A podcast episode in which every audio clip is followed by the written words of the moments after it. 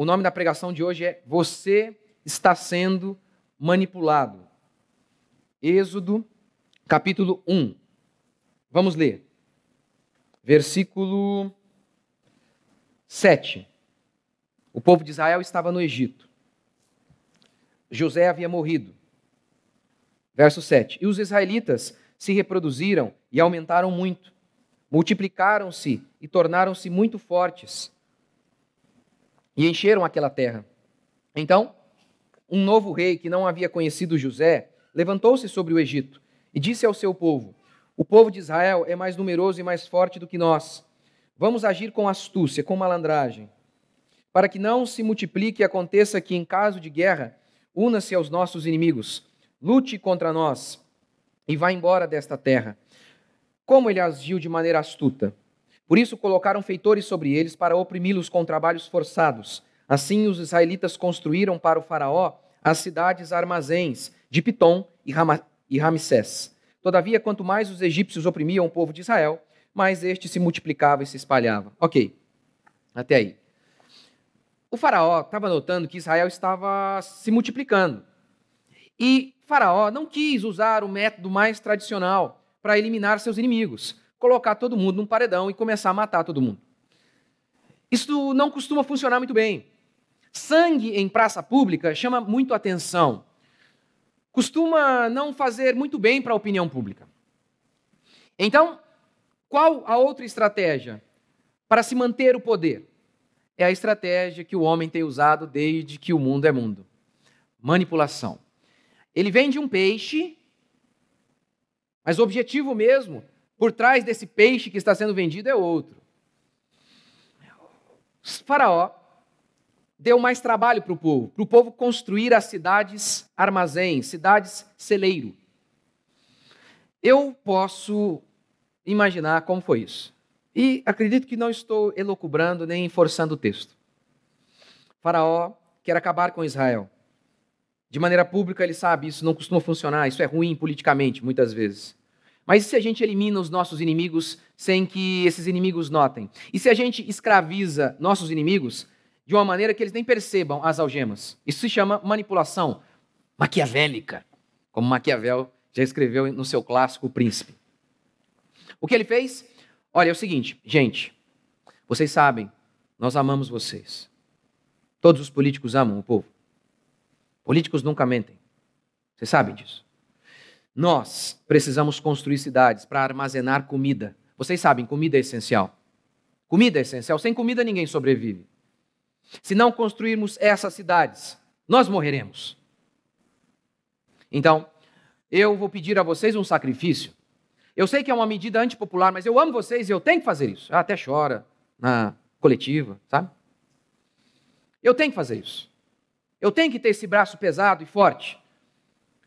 É uma questão de vida. Quem nega aqui, gente, que se não tiver comida a gente vai morrer? Mas não tinha nada disso. Nada, nada, nada, nada. Era só manipulação. Manipulação. Anticristo, governo mundial, perseguição, Covid, negacionismo. Eu quero falar sobre tudo isso. Eu quero falar sobre manipulação, sobre fim dos tempos, sobre como interpretar a realidade que nos cerca. Como não sermos enganados por ambos os lados, ambos os lados. Antigamente, a informação era escassa, muito escassa, muito difícil obter informação, caríssimo. Hoje você tem na palma da sua mão a informação em tempo real, mas não pense que se tornou mais fácil. Devido às várias fontes, aos vários interesses, a mentira impera. Continua sendo um verdadeiro milagre encontrar a verdade. Como vencer isso? Primeiro, reconhecendo que você é manipulável, que eu sou manipulável. Eu começo falando de mim mesmo. Essa barba aqui é a prova. Eu só tenho essa barba porque eu sou manipulável. Eu dizia: nunca vou usar barba na minha vida, que coisa mais feia. Aí tá lá o meu irmão, ficou olhando toda hora aquela barba gigante. Não sei quem, não sei quem mais. A hora que eu vi, eu estava com a barba. Sim, somos influenciados. como somos.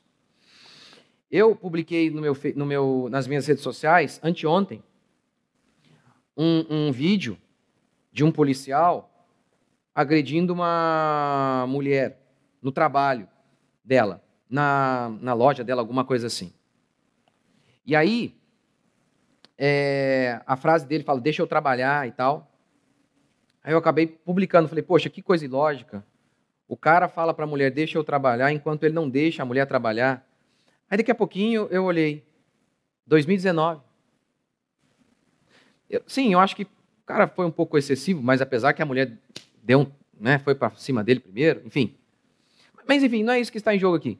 A questão era 2019, não tinha pandemia ainda. Mas está vendo eu, eu, eu sendo manipulado? Tudo parecia a ver com o que a gente está vivendo agora. Rapidamente apaguei e falei, meu Deus. Aí um policial amigo me mandou uma mensagem. Pastor, e tem mais. Eu falei, não, eu já vi, já apaguei. E tem mais. Esse caso aí, primeiro, eh, já era antes da pandemia, e segundo, a pessoa tinha passagem na polícia e não tinha nada a ver com impedir de trabalhar, não. Era uma ocorrência, esse povo estava cometendo crime. Somos manipuláveis. Somos. Reconhecer isso é o primeiro passo para não ser manipulado, ou pelo menos não ser manipulado o tempo inteiro. Segunda maneira, lógica.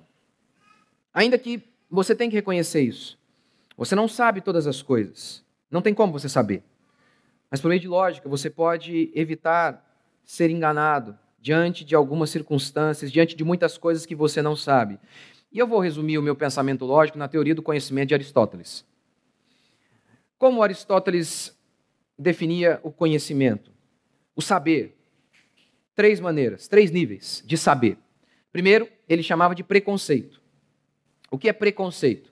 E tente esquecer como a gente usa essas palavras aqui. Eu vou falar de preconceito, opinião e conhecimento. Eu vou dar o, a, a, vou encher essa palavra com o significado dado por Aristóteles. Primeira, primeira, primeiro nível de conhecimento, preconceito. O que ele chamava de preconceito? É quando você tem um parecer sobre a realidade, sobre qualquer coisa, sem nenhuma base para tal. Exemplo: manga com leite faz mal. Por quê? Não sei. Chama, ele chamava isso de preconceito. Segundo nível, opinião. Opinião. O que ele chamava de opinião? Quando você não sabe algo por si, estando amparado no conhecimento de outro. Outro sabe e lhe disse. Então isso é opinião. Muitos dos nossos conhecimentos serão assim. Não tem como você conhecer tudo por si só. Muito será pautado em outro. Já é um nível melhor. Por exemplo, um médico disse para esse rapaz que manga com leite faz mal e apresentou um estudo. Só que aí entra um detalhe. O médico pode estar mentindo ou enganado. Mas já é um nível melhor de conhecimento. Está pautado na opinião de alguém, no parecer de alguém, no conhecimento de alguém. E aí você tem o terceiro nível de conhecimento, que ele chamou de conhecimento mesmo. Quando você sabe por si mesmo. Exemplo: você experimentou manga com leite, não passou mal. Mas para averiguar se isso era uma regra geral ou apenas uma exceção, você ainda fez um experimento com muitas pessoas. Ninguém passou mal. Então você sabe por si. Ok. Vamos começar então para tentar interpretar a nossa realidade hoje. A notícia que se dá é: está um caos a saúde por conta do Covid. Um caos. Ok, vamos lá. Você viu esse caos? Você viu? Você viu, primeiro, pessoas com Covid. A gente tem, aqui, por exemplo, na nossa igreja, teve gente com alguns sintomas que não são comuns. Uma, não tem muito a ver com gripe, pelo menos não que a gente conheça até então. Perda do olfato, do paladar, a gente não via isso acontecendo anteriormente. Então me parece que há um indício de que há um, algo diferente, uma variante aí de, de uma, da gripe, que tem sido chamada de Covid. Claro, eu estou aqui descartando a possibilidade também do efeito psicológico, que, que pode existir no meio disso aí. Como assim? Que efeito psicológico? De pessoas terem sintomas de coisas por conta de serem induzidas psicologicamente. Isso é real? não estou contando isso, estou descartando. Exemplo: gravidez psicológica. Você quer tanto ter um filho que o seio cresce, a menstruação cessa, a mulher fica com leite. Todos esses sintomas são reais? São. Ainda assim, é falso. Ela não está grávida. John Maxwell cita em um de seus livros um, um evento interessante. Uma pessoa passou mal comendo um hot dog num jogo de futebol, tendo adquirido esse hot dog num, numa lanchonetezinha ali do estádio. E aí, para prevenir outros, uh, saiu a informação dizendo: olha, se você comeu lá, tome cuidado, não sei o que lá, você comeu naquela loja, naquela lanchonete. E aí, que coisa engraçada. Pessoas começaram a ter sintomas e acho que mais de 300 pessoas foram ao hospital dizendo: comi aquele hot dog lá naquele lugar, estou passando mal. Logo em seguida, eles averiguaram um pouco mais a fundo e constataram que, na realidade, a pessoa que havia passado, que havia passado mal não passou mal comendo o hot dog. Ela havia comido algo no caminho. E essa coisa que ela comeu no caminho é que fez mal para ela. Essas pessoas, aquelas trezentas e poucas pessoas, foram informadas disso. Que coisa, miraculosamente começaram a se sentir bem. Não, eu estou descartando isso. Estou descartando.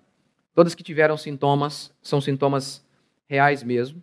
Nenhuma delas teve uma questão psicológica aí. Ok.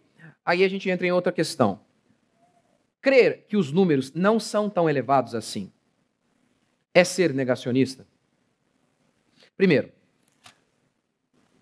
preconceito, opinião e conhecimento. Lembra? Conhecimento é o que eu sei por mim. Eu, eu fui nos hospitais. Você foi? Você chegou aí, viu por si só? Conheceu por si mesmo? Você chegou aí? Eu também não. Mas eu tenho, tive opiniões. E eu acho que uh, um dos elementos para você saber se a opinião é boa é se a pessoa que dá é uma pessoa confiável. Por exemplo, aqui da igreja, uma pessoa, um pai de um irmão, de uma irmã faleceu com purê de batata, engasgou, faleceu disso, o médico disse que não foi Covid, nem havia feito exame, então. Mas falaram que foi Covid. A gente sabe aqui também do lado, em Lorena, em Aparecida, o prefeito soltou um vídeo dizendo: olha, estão dizendo que está lotado de, de, de, gente aqui no, na, na UTI. Não está, eu fui lá, é mentira. Eles estão recebendo verba do governo. Então, esse é o motivo escuso. Prefeitos mentem também. Ele pode estar mentindo. Mas o irmão da igreja estava lá com ele no dia. Falei, irmão, isso aí, confere. Olha, minha filha, acho que filha, o filho, nasceu nessa semana, eu estava lá no hospital. Eu vi. Uma boa testemunha. A gente também tem outros casos, com certeza. Mas, por exemplo, eu tenho outro, outra fonte também. O, o Dória fez o Plano São Paulo, né, aquelas faixas lá, fase amarela, roxa, não sei o que lá. Quer dizer, a roxa inventou agora, né? E dentro do Plano São Paulo, conversei com o vereador aqui da cidade, há um mês mais ou menos, um mês, algumas semanas, que o prefeito estava querendo entrar na justiça porque dentro próprio, da própria regra que o Dória estabeleceu, Guará não estava na fase vermelha, apesar de o Dória ter colocado Guará e todo o estado em fase vermelha. Ou seja, ele nem mesmo respeita a, a, a, as regras que ele mesmo impôs. Ok, o aumento de verbas pode ser um estímulo para que haja uma inflação aí dos números? É, é ilógico pensar assim? É ilógico você levantar uma suspeita, falar, olha, é real, mas eu não sei se os números são tão elevados, porque houve, em caráter emergencial, um dilúvio de dinheiro injetado em prefeituras e nos, para, liberado para os governantes. Por exemplo, isso aqui é fato, você pode conferir. A fonte, governo. Põe lá gov.com.br. A matéria é de 2020, abril, no começo ali da pandemia. Estados e municípios receberão o dobro da diária em UTI para a Covid-19. Se o paciente fosse identificado com Covid, R$ 1.600 seria disponibilizado pela União para os municípios. Seria é, negacionista supor que isso pode ser um estímulo para que as pessoas, para que prefeitos, governantes comece a inflar os números? É negacionista? Creio que não. Você pode entrar no site do governo, portal da transparência. Mais de 400 bilhões foram disponibilizados para combater o Covid. Dentre esses 400 bilhões, 78 bilhões foram disponibilizados diretamente para os governos. A Procuradoria-Geral da República exigiu que até o dia 19 os estados explicassem cadê o dinheiro. Cadê esse dilúvio de dinheiro que caiu sobre as contas dos governadores, dos estados? Até o dia 19 de março, sabe quantos responderam? Três. Um pediu mais tempo. 23 estão em silêncio. Augusto Nunes, explicando isso, comentou: No Rio de Janeiro, políticos e empresários enriqueceram com hospitais que nunca existiram. Em São Paulo, não se sabe o fim que levou materiais comprados para suprir os hospitais de campanha, que foram mal usados e desativados antes da hora. Ah, os, quanto aos hospitais de campanha também, quando alguns hospitais de campanha aqui, eu conhecendo enfermeiros, pessoas da minha confiança, e aí como que está aí o hospital de campanha? Olha, está bem sossegado aqui. Várias vezes ouvi isso, várias vezes. O governador de Santa Catarina foi impeachmentado esta semana passada ele comprou 200 respiradores ao custo de 33 milhões de reais. Caro, hein? Bem caro. 165 mil cada um. Sem licitação. Em caráter emergencial, você pode fazer isso. Ah, então, é, num país com políticos notoriamente corruptos. Eu sou negacionista ao dizer, tenho dúvidas sobre esses dados. Porque há todo um estímulo a se inflar esses dados para que mais e mais dinheiro sejam disponibilizado para os governantes. Mas eu sou negacionista ou as pessoas que são ingênuas demais? Pastor, ainda tem outro detalhe, né? Desculpa, você está mais um aqui. A própria OMS, ela citou um estudo de um dos cientistas mais citados no mundo. Ele é um dos dez cientistas mais citados no mundo. John Ioannidis, acho que essa é a pronúncia. Ele concluiu que a taxa de letalidade do Covid de, na população geral é 0,23. Na população abaixo de 70 anos, 0,05. Ele mesmo achava no início que esse índice era de 4%, muito mais elevado. Pneumonia mata mais. E em se tratando de crianças, então, 800 mil morrem por ano de pneumonia. Comparando com o Covid, a pneumonia é muito mais letal. Muito mais letal, principalmente em crianças. Por isso, esse próprio cientista, já que né, os, os homens hoje têm a ciência como única fonte de conhecimento, como uma deusa, ele disse o seguinte: se o número potencial de mortes é menor, cresce o ceticismo, a incredulidade sobre restrições drásticas, diz ele. Porque há menos a ganhar comparado aos custos sociais, econômicos e de saúde dessas medidas, como a própria ONU já havia dito, que ela previa 2 milhões de mortes de pessoas por conta de fome, graças ao lockdown. Mas, pastor, o mundo inteiro fez lockdown. Primeiro, não foi o mundo inteiro, mas uma boa parte do mundo, sim. Que raio de argumento é esse? Acabei de dar dados para você. Vamos lá, gente opinião. Ou melhor, preconceito, opinião e conhecimento. Vamos parar de ser bobo. Vamos pensar de maneira lógica. Que raio de argumento é esse o mundo inteiro faz? O mundo inteiro acreditou que a Terra era plana. O mundo inteiro acreditou que o ovo fazia mal. E daí que alguns homens fazem o que é mal e acontece um efeito manada, tanto motivado por corrupção ou por ignorância? E daí? Isso não muda os fatos. Eu estou falando aqui, obviamente, da minha região da nossa região que eu tenho mais uma opinião, acredito, e aqui penso em opinião no sentido de Aristóteles, uma opinião mais confiável. Mas em relação às outras regiões, por exemplo, São Paulo, está abarrotado lá mesmo? Ora, o meu parecer em relação a outros, a outros locais, como São Paulo capital, só pode ser baseado em opinião, não em conhecimento, porque eu não vou lá. E quem me dá essas opiniões? Rede Globo e esses políticos nada confiáveis. Por isso, eu, eu, eu estou errado em, ter, em ser meio cético a ele? Estou errado?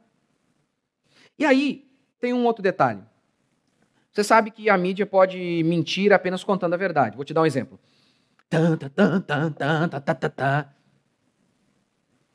Para apavorar você. Hospital da cidade tal. Está com os leitos de UTI lotados. Aí, ah! Nossa, é mesmo? Quantos leitos há lá? Sete. Sete. Você sabe que a nossa cidade é cidade satélite, não é? Você sabe que pessoas, pacientes de outras localizações vêm para cá. Vai lá, gente, ao hospital, dá uma olhada. Tenha conhecimento, vai por si só. Faça isso. Faça isso.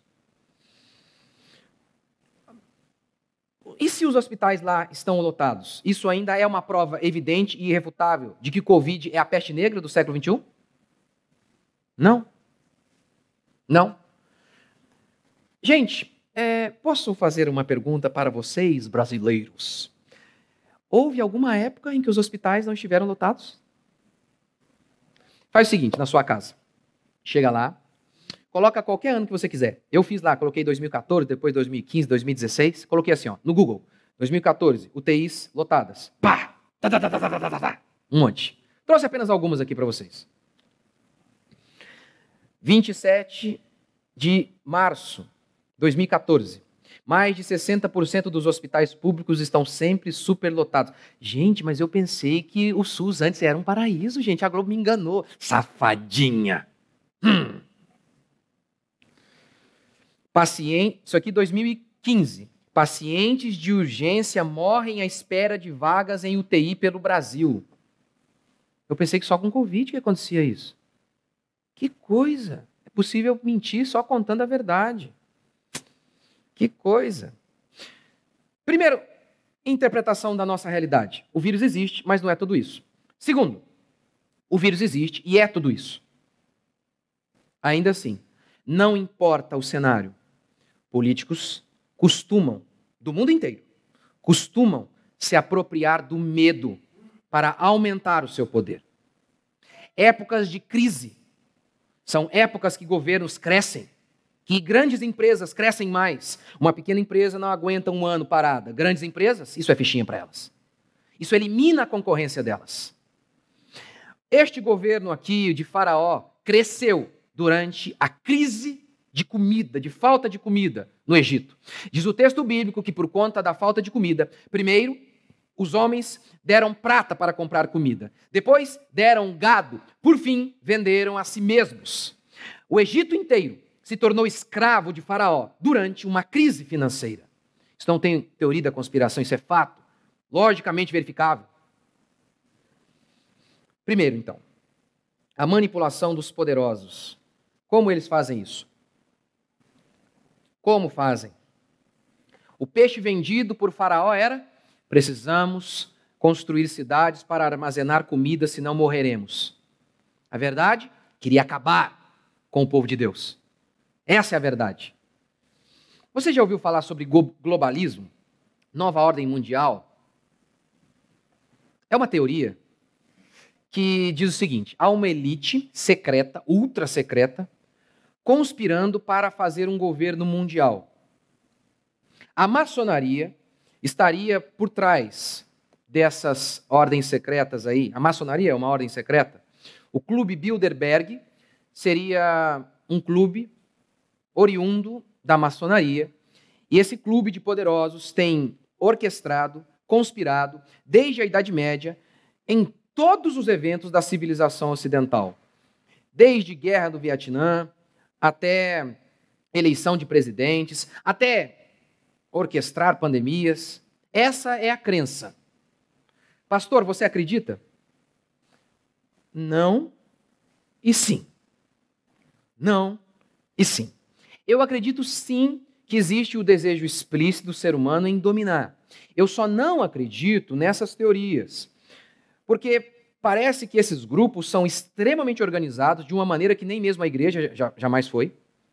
Eles são extremamente unidos de uma maneira que nenhuma organização no mundo jamais foi.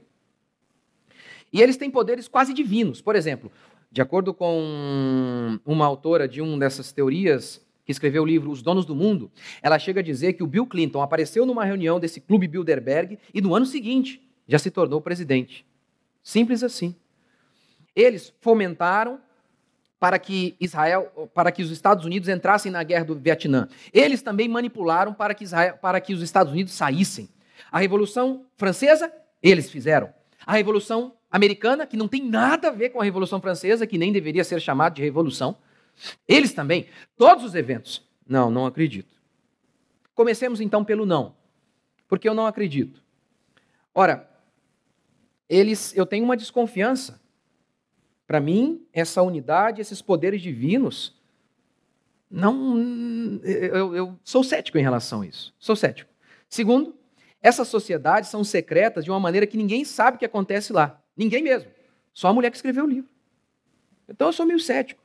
Por exemplo, neste livro, Os Donos do Mundo, capítulo 2, A Maçonaria e os Bilderbergs, ela diz o seguinte: olha, há dois níveis de maçonaria. A maçonaria mais visível, mais visível porque a maçonaria é uma sociedade secreta. Então tem um nível mais visível e tem o um nível totalmente invisível. O Clube Bilderberg faz parte desse grupo invisível aqui, que nem mesmo pessoas do alto, de altos graus da maçonaria conhecem. falei, ô oh, raio! Tem um grupo secreto dentro do, da própria maçonaria que nem o povo dos mais altos graus conhecem, mas a mulher conhece. Então eu sou meio cético. Sou meio cético. Sou meio cético.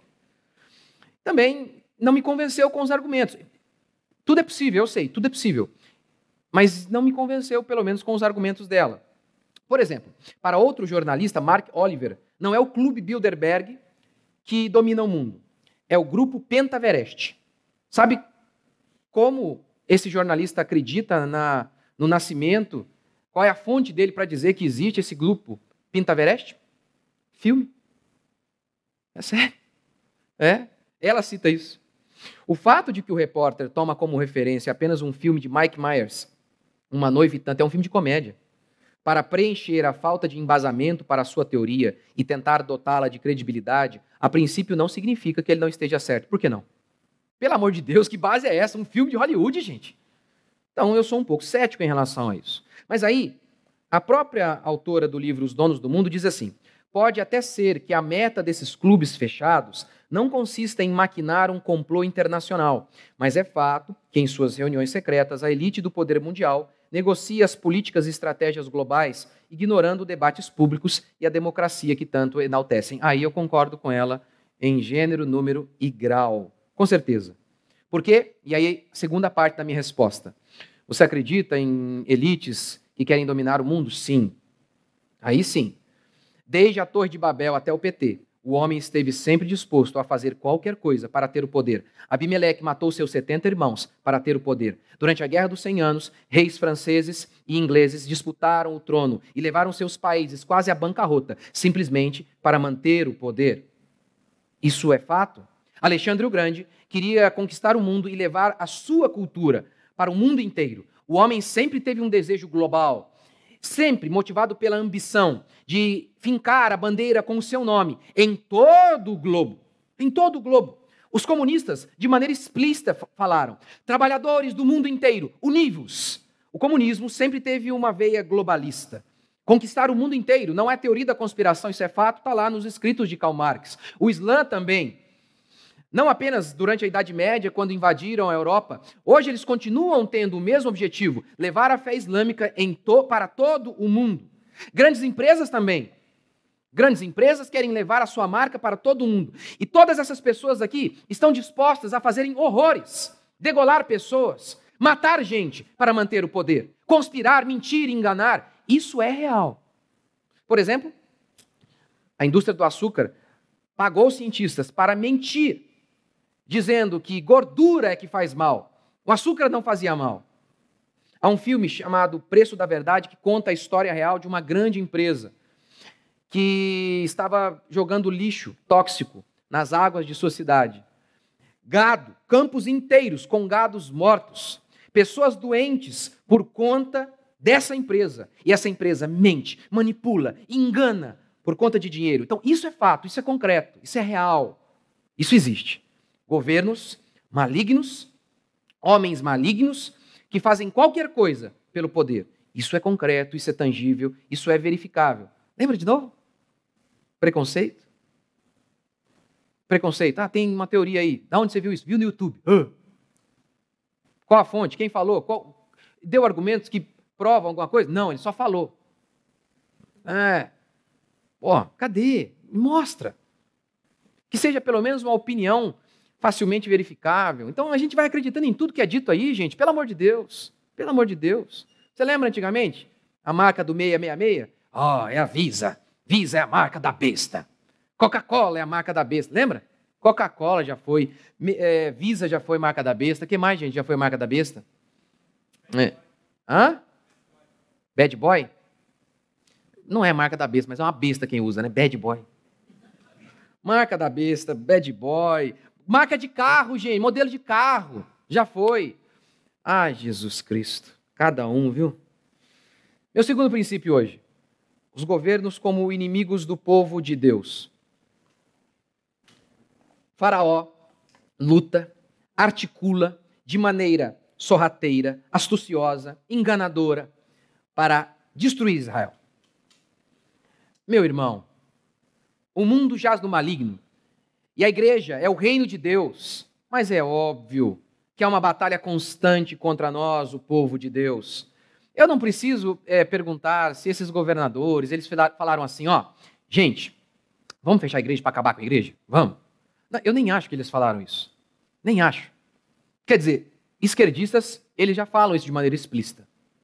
Comunista fala. Mas alguns, como o Dória, por exemplo, ele nem é de esquerda nem de direita, ele é dele mesmo. Ele é pragmático. Ele pode apoiar o Bolsonaro num dia e vender a alma no dia seguinte. Ele, ele é pragmático. Nem acredito que esteja tão preocupado assim. Mas não interessa. Não interessa. O diabo usa esses caras, sim, para tentar ferir agredir, acabar com o povo de Deus. É isso que a Escritura mostra. Governos como instrumento de perseguição ao povo de Deus. Apocalipse 13, esse é o primeiro exemplo bíblico. A besta do Apocalipse, de Apocalipse 13.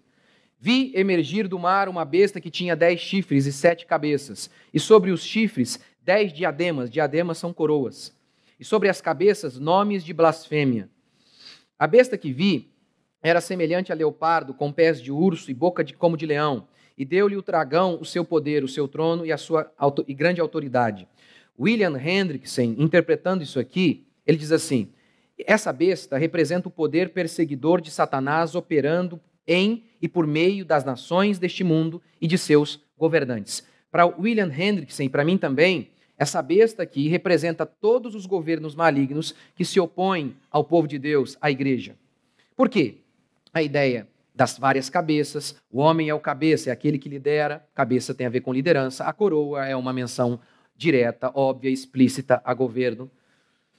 Tudo isso aqui e também ah, o símbolo aqui do leopardo, do urso e do leão. Porque lá em Daniel, Daniel tem a mesma visão. Ele viu um urso, um leão e um, e um leopardo. Os três representando o governo dos malignos em sua sede de devorar os homens, de perpetuar o seu poder por meio da morte e da desgraça, de qualquer um. Governos malignos, com sede de sangue do povo de Deus. Depois a gente tem a pessoa do anticristo, que a gente tem, por exemplo, aqui algum, Paulo falando sobre o anticristo. E muitas e muitas vezes esse anticristo se materializa nos governos. Veja, Paulo dizendo assim: olha, o fim do mundo, a vinda de Jesus, não vai acontecer sem que primeiro venha o anticristo. Jesus também já havia dito isso. Ninguém de nenhum modo vos engane, porque isto não acontecerá, a vinda de Jesus, sem que primeiro venha a apostasia. Esse, essa é uma das, dos sinais também da vinda de Jesus, apostasia. Apostasia. Seja revelado o homem da iniquidade, o filho da perdição, o qual se opõe e se levanta contra tudo que se chama Deus ou é objeto de culto, a ponto de assentar-se no santuário de Deus, ostentando-se como se fosse o próprio Deus. Isso aqui já foi identificado como Papa, por exemplo. Os reformadores viram no papado uma pessoa do anticristo, e eu concordo. Ele se levanta contra Deus no seu culto idólatra, é um culto que é contrário ao culto de Deus. Então, todo tipo de aberração, de profanação do culto é se opor ao culto de Deus. Um culto idólatra, onde Maria é adorada e não Jesus. O Papa, ele é o sumo pontífice. Sumo, acima, pontífice, ponte. Ele está acima de todos para fazer a ponte entre Deus e os homens, colocando-se assim no lugar de Jesus. Paulo diz: Jesus é o mediador, o único homem mediador entre Deus e os homens. O Papa, então, se coloca na pessoa de Jesus. Os governos comunistas sempre foram vistos também como anticristo. Tentaram acabar com a igreja, disseram que não precisaria de Deus. Eles, eles próprios, seriam aquilo que iria suprir a existência de Deus. O paraíso desceria na terra quando o comunismo fosse implantado. Por isso, nós sempre vimos também o comunismo como uma expressão do anticristo. Muitas pessoas pensam no anticristo como uma pessoa individual. Pode ser? Pode. Pode ser. Onde a personificação, a materialização do anticristo será em um homem específico. Pode ser, eu acho que há base para isso. Agora, o que não há dúvida alguma é que o anticristo se revela de uma maneira mais coletiva. Filhinhos, já é a última hora. E esse é um detalhe importante da escatologia. Muitas, muitos crentes acreditam que os fins dos tempos dizem respeito apenas aos 45 minutos do segundo tempo. Não. A Bíblia chama este momento que vivemos agora de última hora. De maneira escatológica, os últimos dias na cronologia bíblica tem a ver com a primeira vinda de Jesus Cristo até a segunda vinda. Ou seja, estamos vivendo a última hora, diz João. Estamos vivendo os últimos dias. Filhinhos, já é a última hora. E como ouvistes que vem um anticristo, também agora muitos anticristos têm surgido, porque conhecemos que é a última hora. Muitos têm surgido. E aí, eu vou partir para o momento final da minha pregação. A vinda de Jesus Cristo. Quais são os sinais que Jesus deu de sua vinda? Primeiro ele fala de guerras, rumores de guerras, mas ainda não é o fim. Aí ele começa a falar de outros detalhes. Apostasia generalizada. Há uma apostasia generalizada hoje? Quantos hoje estão obedecendo o mandamento de Deus de cultuar a Deus? Quantos? Quantos estão hoje acovardados, pastores com medo, no mundo inteiro, no mundo inteiro, Nesse exato momento, cristãos do mundo inteiro estão desobedecendo o mandamento de cultuar a Deus. Amigos que moram na, nos Estados Unidos falam, irmãos da nossa igreja moraram lá durante dois anos. Dois anos, todo domingo, procurando uma igreja minimamente decente. Todo domingo, sem encontrar. Igreja presbiteriana, acabei de ouvir falar agora também, mais uma vez, consagrou pastor gay. E no Brasil, não pense que é diferente. Não pense o que os pastores pregam no domingo é de chorar. É uma aberração. É claro, uma multidão adormecida não percebe, porque nunca leem suas Bíblias. Estão profundamente adormecidos no sono da ignorância. Não veem nada de anormal em desobedecer o mandamento do culto, em pastorado feminino, no feminismo adentrando na igreja, estabelecendo-se ali, fincando raízes. Nada, nada, nada. Doutrinas e mais doutrinas totalmente absurdas. Uma vez eu fui numa igreja evangélica, tinha a arruda. O pastor jogou assim, ó, molhou, igual na macumba. Apostasia generalizada. A mensagem clássica do evangelho é arrependei-vos porque está próximo o reino dos céus. Chamando as pessoas ao arrependimento, mostrando seus pecados, isso é básico, isso é facilmente verificável na Bíblia. Em nome do amor, um dos pastores mais famosos do Brasil chegou a dizer: eu não tenho que ficar julgando gay. Eu não tenho. Deus ama todos. Pode ser que vivemos um cenário de apostasia generalizada. Na Europa não há igrejas. Não há. Não há. Outro sinal é o amor vai se esfriar de quase todos. Mães comemoram na Argentina o direito de assassinar seus filhos. Mais de 50 milhões de bebês são assassinados por suas próprias mães no mundo inteiro. Mães não titubeiam em entregar seus filhos, a coisa mais preciosa que têm, a outros, a terceiros. Não, não vacilam. Não vacilam. Não estão nem aí. E quando eu falo disso, isso é uma aberração. Quase me bate, me ameaça de morte até. É sério. Esses dias eu fui ao dentista, né? Falei, olha, doutor, um pouquinho de dor aqui, a mandíbula aqui e tal. Ele falou, isso aí pode ser estresse. Falei, ah, de vez em quando os caras querem me matar lá. Você acha que pode ter alguma coisa? Ó, oh, pode ter. coisas óbvias, eu falo coisas óbvias, os caras me mandam ameaça. Ó, oh, desgraçado, os crentes paz e amor. Sabe aqueles pais e amor que são totalmente amorosos? Fala que vão me pegar. ficam furiosos por falar algo básico do, do ensino bíblico e da civilização humana. Mamães devem criar seus filhos. O amor se esfriar de quase todos, de quase todos, em nome de uma nova paixão, se divorciam, não estão nem aí para nada. Mas aí a gente também tem, lembra outros detalhes que Jesus falou? A grande tribulação e o anticristo. Grande tribulação. Nós, reformados, não cremos que a igreja será livre da grande tribulação. O ensinamento mais difundido por aí é aquela ideia do arrebatamento secreto, lembra? A ideia é a seguinte: isso vai acontecer de maneira assim. Olha, a igreja vai ser arrebatada, só a igreja, só os crentes verdadeiros, e aí então se iniciará a grande tribulação, durante três anos e meio, e aí Jesus Cristo virá. Essa é a crença. Por isso que você já viu, em caso de arrebatamento, esse carro ficará desgovernado. Isso é fácil, é, é tão piegas, é tão facilmente refutado esse argumento. Um dos, uma das maneiras de refutar isso é por meio deste texto aqui. Tessalonicenses. Ora, ainda vos declaramos por palavra do Senhor isto: nós, os vivos, os que ficarmos até a vinda do Senhor, de modo algum precederemos, precederemos os que dormem. Nós não vamos na frente. Porquanto o Senhor mesmo, dado a sua palavra de ordem, ouvida a voz do arcanjo, ressoada a trombeta de Deus, descerá dos céus e os mortos em Cristo ressuscitarão primeiro. Nós não vamos na frente, os vivos, se estivermos vivos até lá. Apocalipse.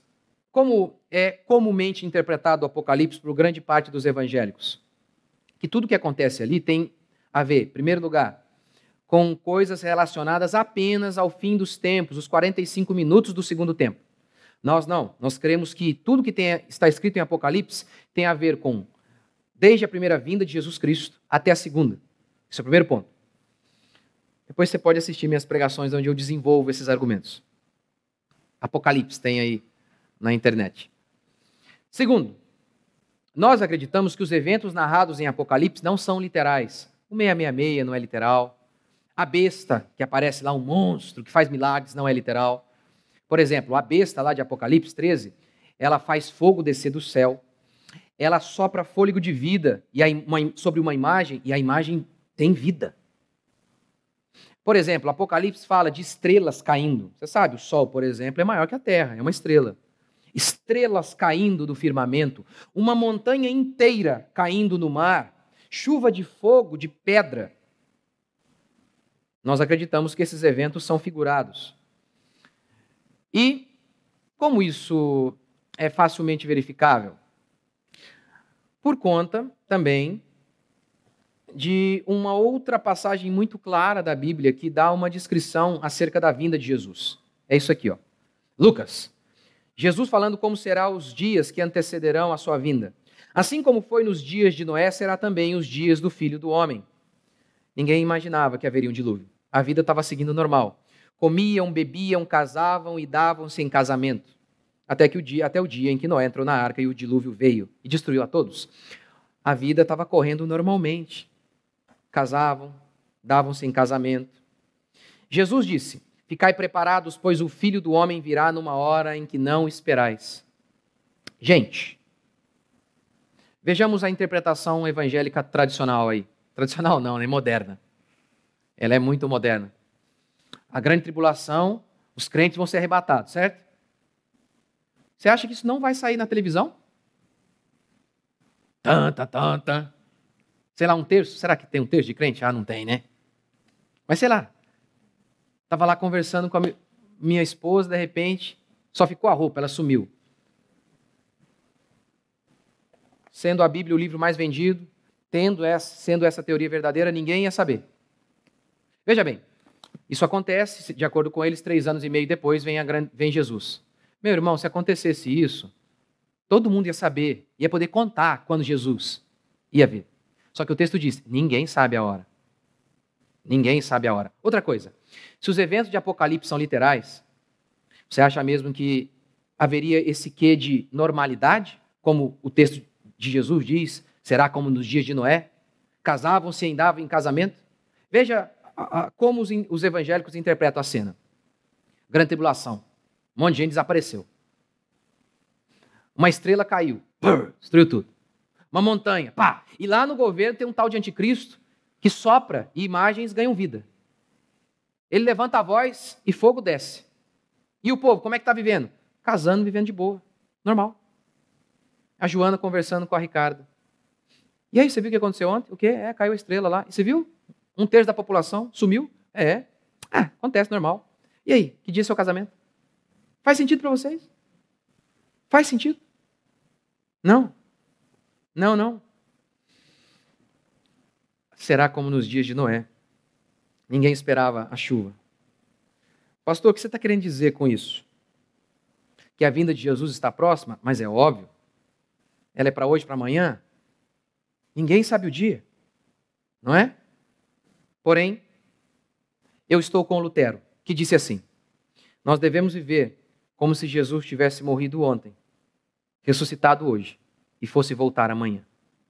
E pode ter certeza, hoje está muito mais perto a vinda de nosso Senhor Jesus Cristo do que ontem. Vamos ficar de pé.